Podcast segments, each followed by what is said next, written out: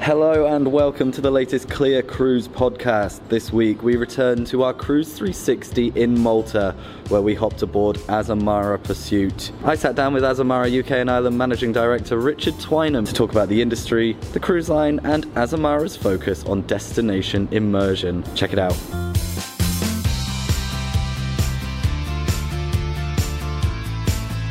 Hi, Toby. Oh, hi. I Fancy normally, seeing you I again. normally start these, but you've gone straight in. So, tell me where we are right now. Toby, we are sat in the beautiful den on Azamara Pursuit, which was the casino and is now a fantastic new evening venue for us, and also where guests can choose their next cruise. Okay, so you cut the casino out. Yeah, What no cruise, thought? no casino on the cruise. What was the thought process behind that? Really simple. Um, we Azamara stays longer in port than any cruise line, therefore we couldn't open the casino. Therefore, it wasn't making us any money, Right. and it it allowed us to create a new space, which has been so popular. We have replicated it on Azamara Quest, and we'll be replicating it on Azamara Journey in 2020. Okay, so we're we're in Malta for the Cruise 360. Yes. Um, and you, you've just spoken to all the travel agents about uh, you know your focus on destination and destination immersion. Um, can you explain more of that? Sure. So Azamara was the first cruise brand to really talk about destination immersion, and we described it as longer stays, more overnights, and night touring. But that's evolved, and Right. it's evolved now under our new tagline of exploring further. Because at the end of the day, we know that destination is the number one reason why people want to go to a destination, but go on a cruise, but they, they want to go deeper. They want to get under the skin of a destination. So we have already have more overnights and late night stays in, in port than any cruise line. But with the launch of the land programs we've just announced, we have the largest amount of pre and post land programs in the entire cruise industry. Oh, wow. If you just think about that, we're a three ship cruise line, 700 guests per cruise. So that means that we've got more land programs than Royal Caribbean. We've got more land programs than Princess Cruise. Yeah. You know, that doesn't that that shouldn't make sense, but it does, and um, that's proving really popular. Um, along with the staples of AzAmazing Evenings and all those kind of great things. So we've we've brought travel agents on today to get a look. Yeah. Uh, why do you think it's important to, to bring people on, especially you know a destination like Malta? Well, so two things. I think the cruise industry is totally unique that there are so many amazing products. Every cruise line's great. Every Yeah. ship's great. There is a there's a cruise line. There's a cruise ship for every customer, um, and so this just allows our travel agent partners to understand Azamara a bit better.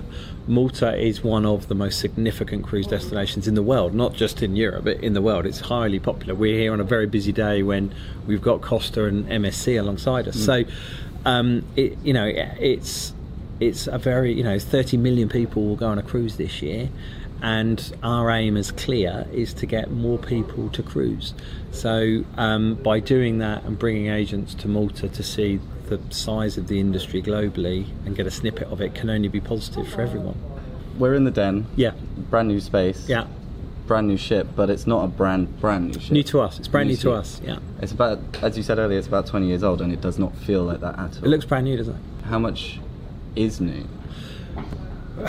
gosh, a massive amount of it. I can't give you kind of actual percentages, but all of Deck 8 Mm. is brand new because they didn't have any, the previous owners didn't have any suites up there, so we had to rip all the walls out, all the ceilings out, and create all the suites up on Deck 8.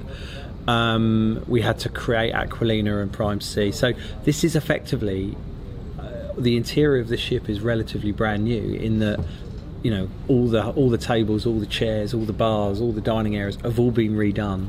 All the electrics have been redone. The air conditioning's been redone. There isn't a part of the ship we didn't touch. The original vessel was built 20 years ago, but as you and a lot of the travel agents have remarked, it doesn't feel 20 Not years old. It feels brand new. And I mean, does this is this part of the you know the the rebrand because you're now Azamara and you're no longer Club, Club Cruises? cruises, yeah. Um, what's the thought, thought process behind We ju- this now? Well, so I think there's two sides to that. So the first aspect is we offer, you know, the land is just as important as the cruise. So we're a hybrid cruise product, and therefore um, Club Cruises didn't say land enough for us. Right. Club suggested, you know, do I need to be a member? And Cruise says Cruise. So we wanted to just strip that back and simplify it. Um, and you're as you as we sat here sit here now, we're being we're looking at images of you know land journeys and destinations. We can't see pictures of cruise ships and things like that because we want our guests to think about yes, doing a cruise down the west coast of South America, but then also thinking about going glamping in the Bolivian salt Right. flats.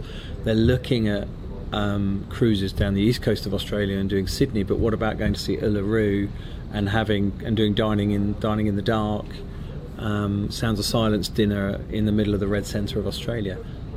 Those two are not natural bedfellows, but what we're seeing is guests want to do that.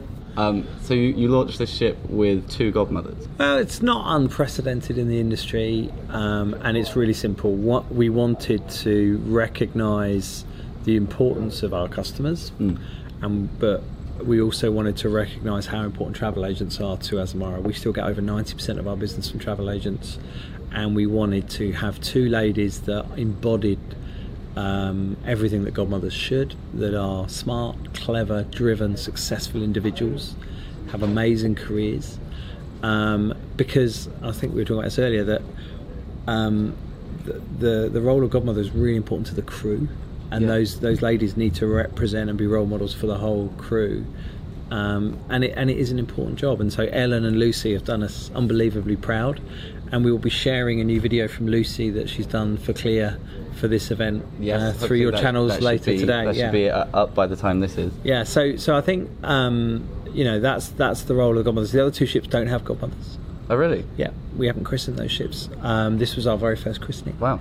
Um, and um, so yeah, it's been an incredibly exciting 18 months for us, and 2019 is our best year ever, and 2020 is shaping up to be even better. And, and I say that in a lot of interviews. We'll go, oh, "You say that 2018 was your best year ever." Well, it, it genuinely was, but we've beaten it this year. Right. Well, that was my next question. Like, you know, it, big changes are happening. Where are we going from here? Well, I think, I think again, I, I, I've said this before. I think there's two answers. Firstly, um, we when we introduced AzAmazing Evenings, people said you're crazy. You're giving everyone a free evening shore excursion for the whole ship. What are you doing?